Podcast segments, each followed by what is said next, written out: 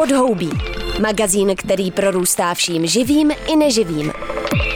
Prostor pro přírodu, ekologická témata a udržitelnou budoucnost. Podhoubí. To je útěk do divočiny Ondry Šebestíka na rádiu Wave. Big story tonight the many breaking developments on day five of the war in Ukraine. Now, the Russians launching new attacks on Ukraine's largest cities, but facing surprising resistance.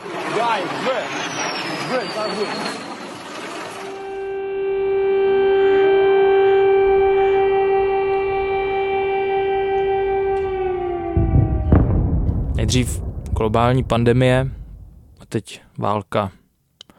Sekvence současných událostí a krizí s nimi spojených vyvolává téměř paralýzu, která se střídá se vztekem a touhou něco udělat.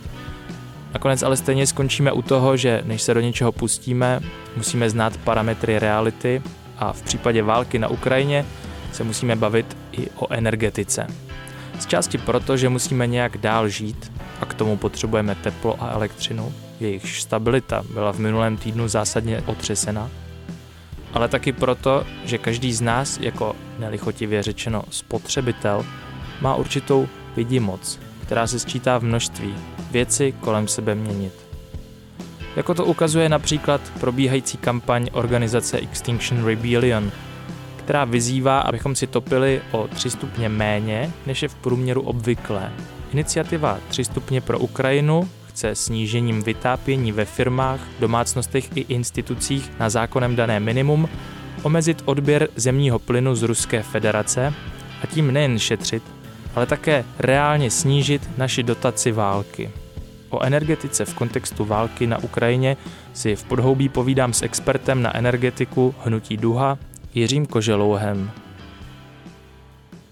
My jsme se ze středy na čtvrtek probudili do jiného světa, ve kterým uh, Putinova armáda zaútočila na Ukrajinu. Doteď uh, tohle peklo probíhá, ale já jsem si vás pozval proto, abychom si povídali o tom, co to udělá s energetickou transformací, tak jak uh, o ní přemýšlíme už delší dobu a jak už ji jako i vykonáváme a co pro tuhle strategii zemní plyn znamená a znamenal. A ještě než se k tomu ale dostaneme, tak si pojďme zanalizovat nebo načrtnout ten obrázek té současné situace. Jak Ruská federace exportuje fosilní zdroje, co za to dostává od koho a e, jak my jsme na ní závislí více nebo méně. Mm-hmm ta závislost na eh, exportu z Ruska v případě České republiky a v případě energetiky české je dost eh, velká. Není to jenom případ energetiky, týká se to samozřejmě i některých eh, surovin, hliník například a tak. Druhá věc je samozřejmě to, že to, že odebíráme zejména teda ropu, plyn, ale také, co se týká celé Evropské unie, Rusko je největší eh, dodavatel uhlí do Evropské unie, to znamená, jsou to všechna ta eh, fosilní paliva eh, hlavní, tak ten problém je v tom, že prostě to tvoří nějakou nejenom tu závislost naší, že se bez toho jakoby těžko obejdeme, ale také to, že samozřejmě posíláme ty peníze do Ruska a ta tvorba třeba těch devizových rezerv, které má Ruská federace, tak samozřejmě probíhala v minulých letech i díky tomu, že prostě mohli prodávat eh, ropu, plyn, uhlí do Evropy. Samozřejmě i jinam, ale, ale, ale i do Evropy. Takže to je to naše propojení, kdy my na jednu stranu jakoby máme eh, to omezení dovozu k nám eh, může vytvářet nějaké problémy, ale zároveň je to pro nás jedna, podle mého názoru, z největších možností, jak omezit vlastně tu agresi toho, toho ruského režimu eh, na Ukrajině nebo směrem na západ, tím, že prostě tady my, i když nás to bude hodně bolet, tak ty eh, dovozy se budeme snažit prostě úplně utnout ideálně. Ceny energií jdou už delší dobu hodně nahoru pro některé příjmové skupiny neúnosně a s konfliktem na Ukrajině se to zvyšuje, tenhle tlak. A vy teď mluvíte o tom, že bychom měli přestat odebírat uh, fosilní zdroje z Ruské federace. Na druhou stranu zase putují zprávy, my vám přestaneme posílat zdroje a vy budete v háji. Jak se v tomhle vyznat? Můžeme si dovolit nepřijímat teď ty fosilní zdroje, třeba v krátkodobém měřítku? Já si myslím, že si to eh, musíme teď dovolit eh, udělat.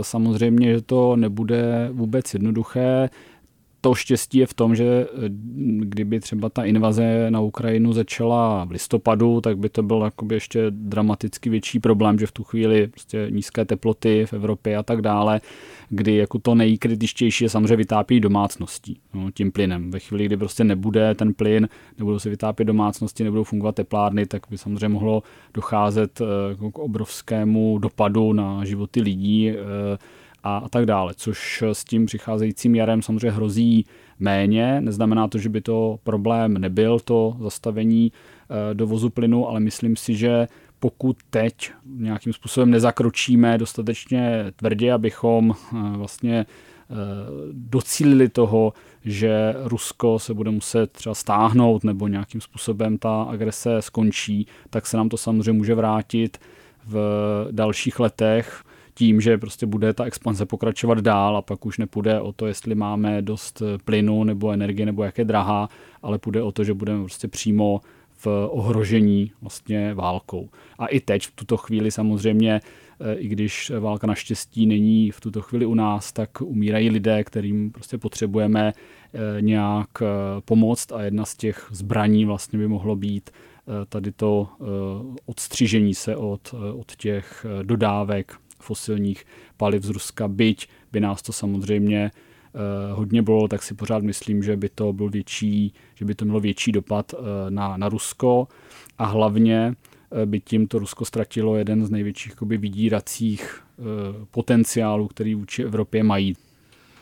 No, tomu já rozumím. Rozumím tomu třeba z ideových důvodů, vy jakožto zástupce ekologické organizace snad ani nic jiného říct nemůžete, ale taky jste narazil na to, že ta zima ještě není úplně u konce a co já vím, tak zemní plyn ten se nikde neskladuje, na rozdíl od ropy, která má nějaké svoje státní rezervy jak je možné přestat odebírat zemní plyn, když tolik domácností v Česku eh, je na něm energeticky závislý a my 100% toho plynu bereme z Ruska, nebo absolutní většinu?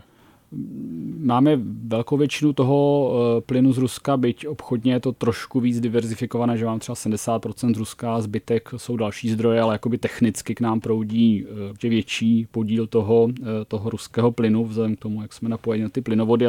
Ono ani to není, v tuto chvíli jsem tom nemluvil jako zástupce ekologické organizace, ale spíš opravdu o tom přemýšlím úplně té jakoby nejobecnější rovině bezpečnosti, prostě v jaké se nacházíme situaci. A samozřejmě ve chvíli, kdyby došlo k tomu ukončení těch dodávek, tak ono jednak plyn se u nás na našem území e, skladuje, jsou zásobníky plynu, bohužel ty nebyly dostatečně naplněny přes zimu. Podle posledních vlastně i zpráv z Evropské komise se začíná eh, vyšetřovat, eh, jakou roli v tom hrála firma Gazprom, která si pronajímala některé ty zásobníky nebo kapacitu a nenaplňovala je vlastně. Oni tvrdí, že to bylo kvůli tomu, že nebyl dostatek těžby, takže neměli čím naplnit.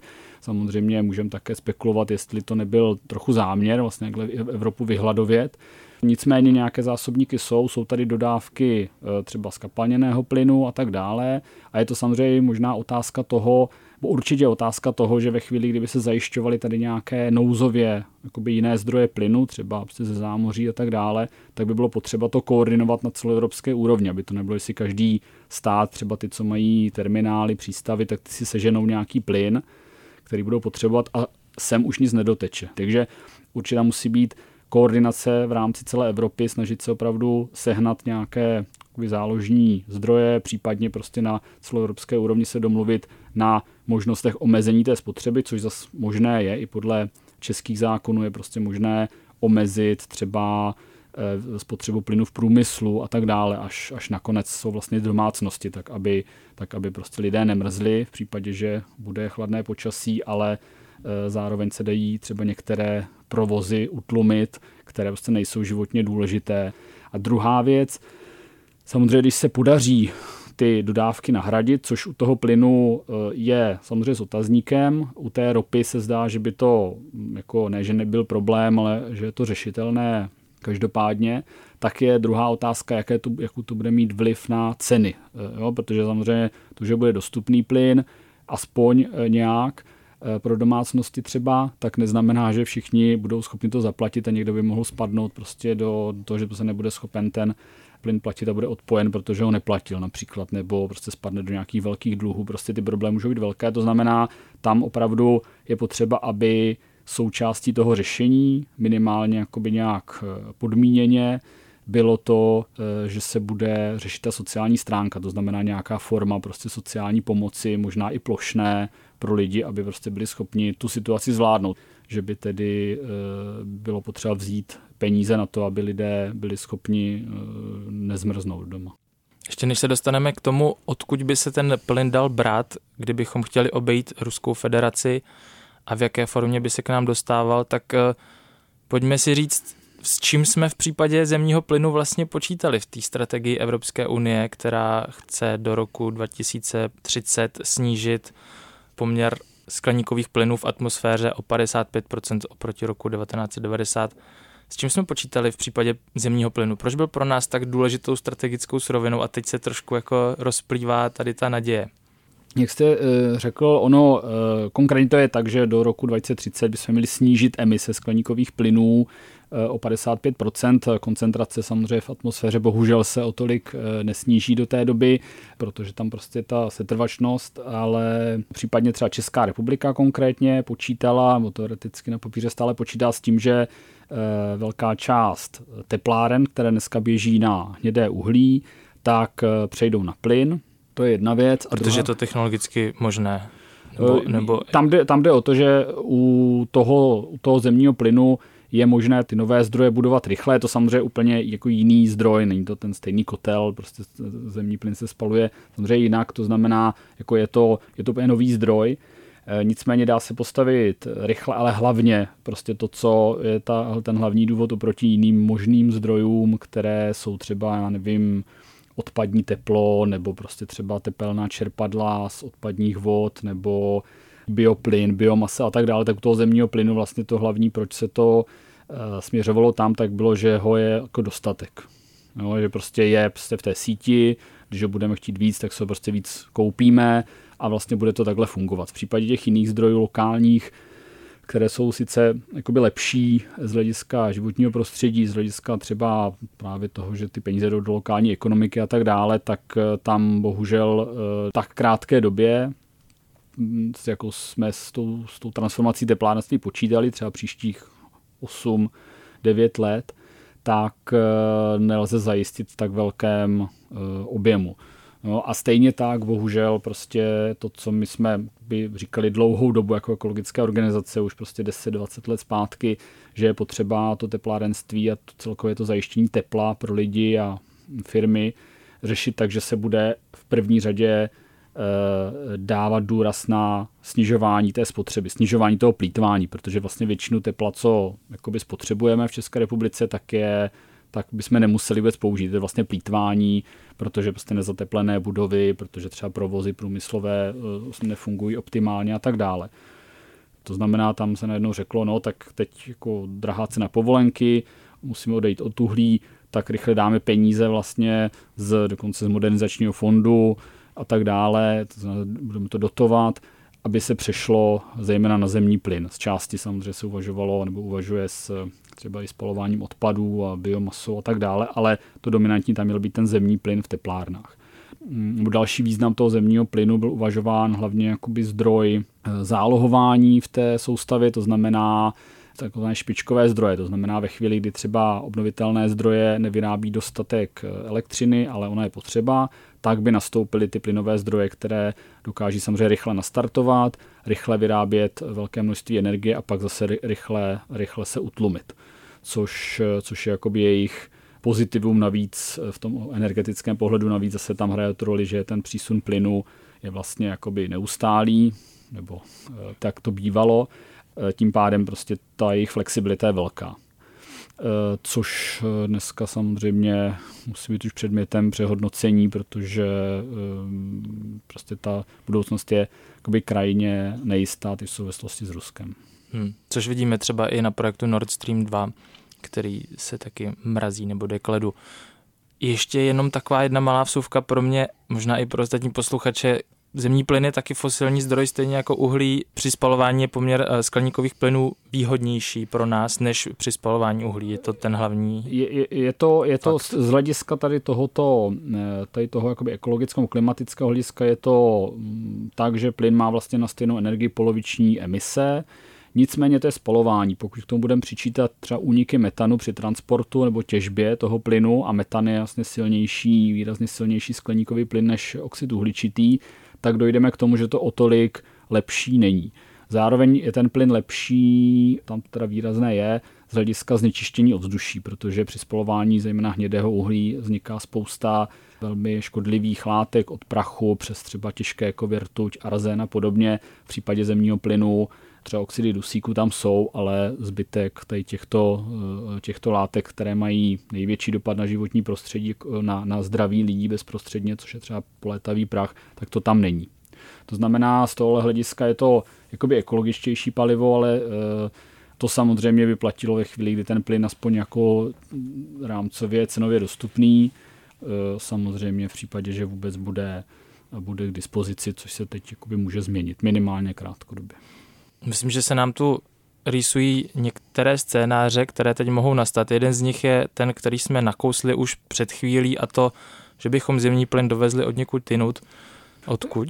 Tak eh, producenti plynu dneska jsou eh, Spojené státy, kteří mají vlastně přebytek těžby nad, nad domácí spotřebou. Jsou to samozřejmě státy, které těží hodně ropu, to znamená třeba některé arabské státy v Perském zálivu a tak dále.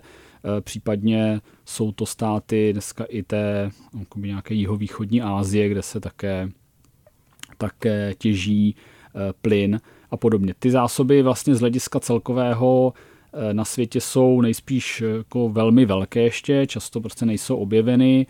I rozšiřování těžby zemního plynu je samozřejmě z hlediska ochrany klimatu velký problém. V případě třeba těžby toho eh, zemního plynu eh, břidlicového ve Spojených státech, tak tam eh, se zdá, že ty dopady na životní prostředí i na klima jsou větší než v případě toho, té konvenční těžby, jako probíhá třeba v Rusku nebo v Saudské Arábii a podobně. Takže to, ta náhrada jako z ekologického hlediska není nic pozitivního samozřejmě. Spíš bych to viděl opravdu jako součást nějakého krátkodobého řešení. Pokud prostě teď utneme zemní plyn z Ruska, nebo utne Rusko nám, tak to bude muset nějak řešit a součástí asi bude i nějaká snaha dovést více plynu, ale potom si myslím, že by nás to mělo eh, motivovat k tomu, aby jsme opravdu eh, akcelerovali ty strategická řešení toho, toho závislosti na zemním plynu, ropě, uhlí, a to je rozvoj obnovitelných zdrojů, rozvoj zateplování domů, Eh, akumulace energie, tak aby jsme prostě překlenuli tu nevýhodu třeba obnovitelných zdrojů, které někdy vyrábí, někdy ne, tak aby tam eh, byla, eh, zvýšila kapacita na ukládání energie, ale je to taky samozřejmě otázka větší propojenosti evropských sítí. Prostě myslím si, že bychom si měli i myslím, že teď je to zcela logické, prostě stejně jako v obraně, kdyby jsme nebyli součástí Unie a součástí NATO a tak dále, tak bychom dneska měli opravdu jako daleko větší problém, eh, než, než máme, tak stejně tak v té energetice bychom měli přestat si hrát na svém písečku a, eh, a opravdu hledat celoevropská řešení, protože jsou země, které prostě opravdu mají větší možnosti rozvoje obnovitelných zdrojů než Česká republika. Ne, že bychom tady neměli domácí možnosti obrovské i ve větrné energetice, i v solárních panelech, ať už na střechách nebo třeba na nějakých brownfieldech a na nějakých zdevastovaných plochách. Máme obrovské možnosti, ale některé státy mají ještě větší možnosti a můžou vyrábět ještě levněji než my. To může být třeba větrníky eh, na pobřeží, na severním pobřeží Evropské unie, případně eh, solární energetika na jihu a tak dále. To znamená, myslím si, že bychom měli víc eh, se dívat na to, jak zajistit Eh, energetiku evropskou na evropské půdě, protože rozhodně je lepší dovážet elektřinu hm, já nevím, třeba z Polska, z Německa nebo třeba z Řecka, ze Španělska, než dovážet zemní plyn, ropu z, z, z Ruska. No, přitom tady pořád v té energetické debatě a doufám, že teď se to trošku změní, tak se vlastně tady to tak jako bagatelizovalo, ten, ta závislost na dovozu ropy a zemního plynu nebo jaderného paliva, které také odebíráme z Ruska, tak se to bagatelizovalo a zároveň prostě bylo tabu dovoz elektřiny. Prostě neustále prostě všichni ministerstvo průmyslu a obchodu opakuje, musíme být soběstační ve zdrojích elektřiny. Ale to, že prostě nejsme soběstační v těch surovinách, bez kterých prostě e, se třeba nevyrobí dostatek tepla, nebude fungovat doprava a tak dále, to se vlastně jakoby trošku přehlíželo. A my si, e, bo já si myslím, že e, rozhodně lepší se dívat na to, jak bychom mohli část naší třeba potřeby elektřiny pokrýt z dovozu z, prostě ze státu Evropské unie, než aby jsme eh, tady prostě hledali řešení tak, jak to vlastně bylo trošku plánováno, že tady budeme mít jakoby lokální zdroje elektřiny a tepla, které budou na zemní plyn. Jo, což je absurdní, teď vidíme, jak to absurdní vlastně představa je, protože prostě ten zdroj je lokální máme ho pod kontrolou a když do něho nemáme plyn, tak je nám ten zdroj na nic. Nezaznamenal jste v posledních uh, pár dnech, že by ti, kteří mají zájem na spalování lokálního uhlí, ucítili příležitost eh, znovu tento zdroj, který pomalu upadá eh, v zapomnění, aspoň třeba aktuálně na nějakou dobu eh, obnovit a dodat mu zase tu určitou prestiž v tom, že je to tady, je to lokální, je to rychlý, je to bezpečný v něčem. Samozřejmě ti, co eh, třeba předtím a vždycky kritizovali třeba tu Evropskou zelenou dohodu nebo klimatickou politiku Evropské unie, co tady třeba provozují uhelné elektrárny, tak vždycky hledali všechny možné důvody pro to, aby ukázali, že to uhlí eh, prostě je potřeba a vždycky bude potřeba, že obnovitelné zdroje jsou na nic a tak dále. To znamená, ano, i teď se objevily hlasy, že prostě Green Deal nebo zelená dohoda je mrtvá, že prostě se musíme vrátit k fosilním palivům nebo že se musíme vrátit k jádru a tak dále. Když pominu to, že ta evropská zelená dohoda nikdy jádro nějak nevylučovala, tak co se týká těch fosilních paliv, tak tam Eh, pravdu to je zase ze strany tady těchto lidí využíváno. Podobně jako to začalo, když, když se objevil covid, tak to bylo úplně to stejné jako přes kopírák. Tak se začalo říkat, no tak a konec prostě zelené dohody. Úplně přesně, úplně ty výroky byly stejné, akorát to bylo protože covid, teď je to jakože protože Rusko. V tuhle chvíli si myslím, že je to ještě vlastně jako absurdnější, než, než to bylo v případě toho covidu, protože teď jako součástí toho problému je závislost na fosilních palivech. Kdyby to bylo u toho covidu, tak se dá říct ano, teď prostě nebudeme řešit životní prostředí, že řešíme epidemii, ale tady v tomhle případě jako říct, že plán na snižování závislosti na fosilních palivech je mrtev, protože prostě možná nebudeme mít dostatek fosilních paliv, mi přijde jakoby úplně absurdní. No. Hmm. Samozřejmě pokud je to cíleno na to domácí eh, hnědé uhlí, tak tam to jakoby určitou oporu eh, má samozřejmě, že jo, dalo by se v tom vidět to, že vlastně máme tady to domácí uhlí, nemusíme, nemusíme od něho odcházet tak rychle a můžeme ho využívat místo toho zemního plynu. Tam samozřejmě je potřeba se na to dívat takoby racionálně a, i, i v tuhle chvíli, nebo i třeba v tom, na ten podzim a zim, v zimě minulého roku to bylo tak, že opravdu i české uhelné elektrárny vyráběly daleko více než předešlé roky. To znamená, tam určitý návrat jakoby byl, prostě protože cena elektřiny byla velmi vysoko, tu cenu elektřiny vykopnula vlastně ta cena zemního plynu, ještě v té době, kde mimochodem teda cena zemního plynu už byla, minulý rok byla vyšší, před, eh, těsně před Vánocem byla vyšší než je teď, takže ještě, ještě to bylo vlastně horší, protože tam byla kombinace nedostatku a, a, a samozřejmě vysoké poptávky kvůli, kvůli zimě a tak dále. Dneska naštěstí není, eh, je už teplej, to znamená, i když je tady Eh, válka, tak eh, ta cena není ještě tak vysoko, ale to samozřejmě se může velmi rychle změnit. Každopádně ty uhelné elektrárny už na podzim minulého roku a v zimě jeli opravdu eh, naplno téměř, protože prostě měli tu příležitost. Ta cena elektřiny byla velká a oni i s tou vysokou cenou povolenky dokázali vlastně být v zisku, to znamená na tom trhu se uplatnili a vyráběli. Takže Podobně, pokud teď prostě by došlo k eh, rychlému useknutí toho, těch dodávek plynu, tak prostě myslím si, že se musíme smířit s tím, že uhelné elektrárny budou tu chvíli hrát uh, významnější roli, než, než kdyby k tomu nedošlo a že prostě to samozřejmě je potřeba si přiznat, ale samozřejmě Zároveň si musíme dát pozor na to, aby tohle, ta situace nebyla zneužita k tomu, k nějakému takovému jakoby nemusíme rozvíjet obnovitelné zdroje, máme uhlí místo toho plynu a tak dále, všechno bylo špatně, teď to teprve bude zase jako se to vrátí do, do těch správných kolejí a tak dále. To by samozřejmě byla chyba už protože toho uhlí i kdybychom neřešili od, odklon od uhlí kvůli ochraně klimatu a ochraně zdraví a tak dále, tak eh, třeba v roce 2040 už jako skoro žádné uhelné elektrárny tady nebudou, i kdybychom tomu nechali úplně volný průběh, nebo respektive volný průběh, kdybychom nějakým způsobem dotovali to uhlí, aby se udrželo a tak dále, protože když tomu necháme volný průběh, tak nejspíš jakoby možná trošku později, než to vypadalo před týdnem, ale ale eh, samo vlastně postupně bude odstavováno. Ale kdybychom to nějak jakoby podporovali, dotovali a tak dále, tak stejně třeba v roce 2040 už budou zbývat jenom velmi malé zásoby toho uhlí a rozhodně to nebude řešení pro energetiku do budoucnosti. To znamená, se jako rozhodně potvrzuje, že potřebujeme rychle eh, rozvíjet obnovitelné zdroje energie a potřebujeme rychle Eh, investovat do zateplování domů, energetické efektivity a tak dále, protože tam jakoby jiná moc eh, další možnost není, jak jsem popsal, jak to uhlí.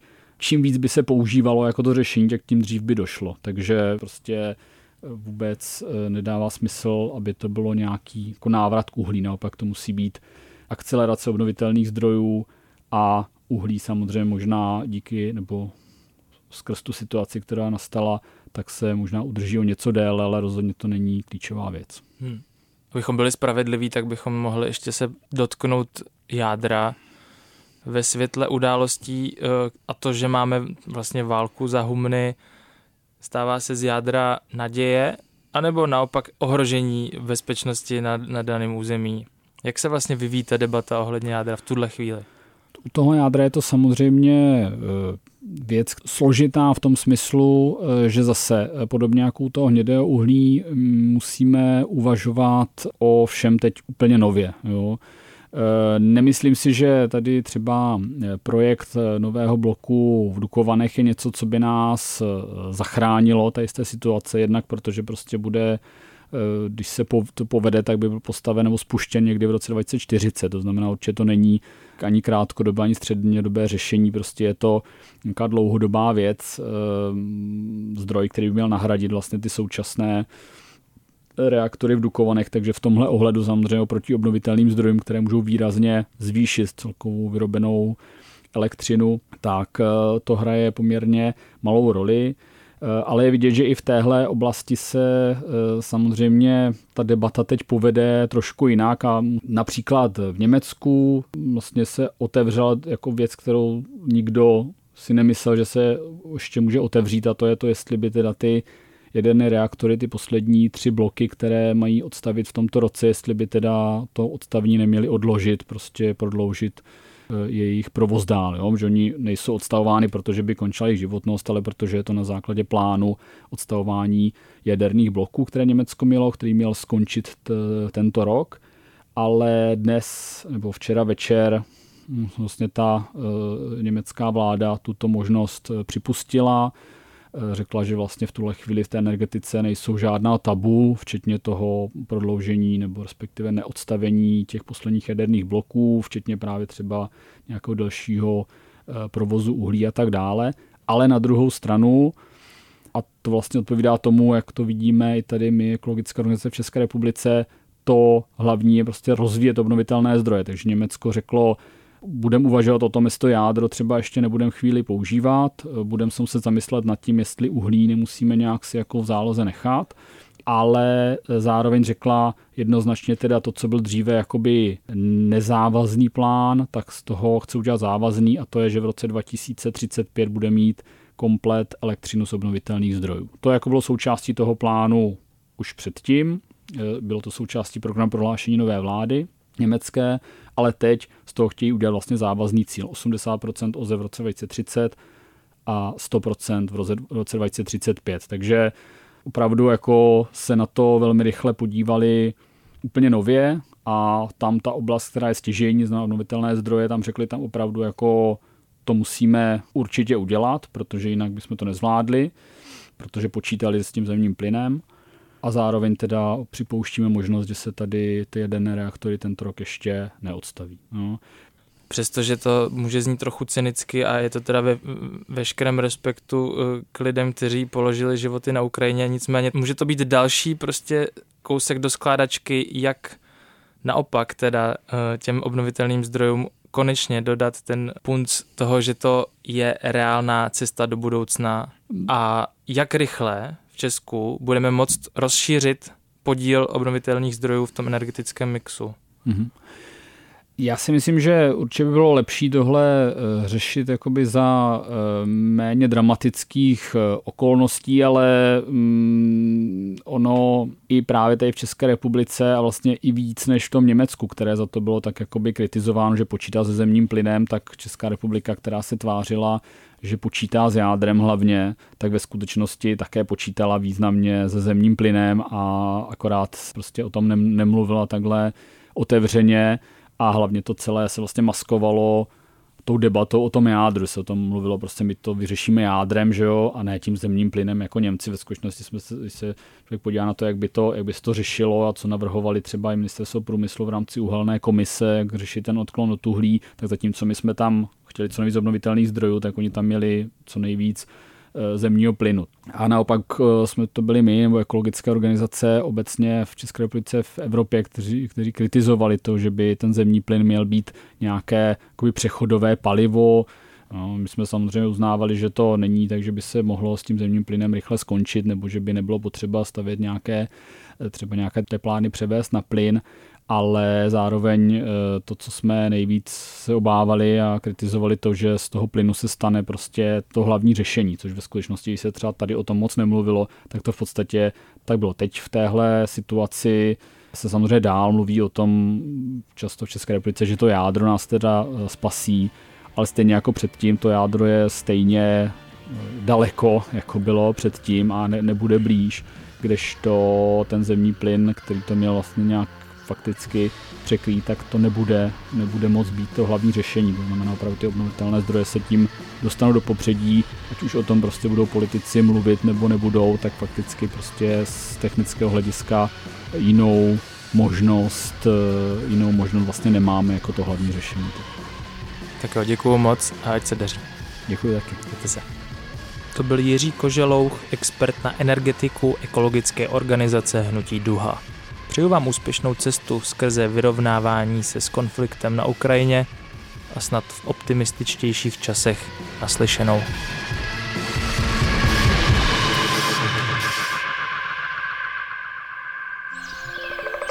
Chybí ti čerstvý vzduch a ptačí cvrlikání? Tak běž do lesa. Nebo si pusť podhoubí třeba uprostřed betonové džungle. Přihlas se k odběru podcastu na wave.cz lomeno podcasty a poslouchej podhoubí kdykoliv a kdekoliv.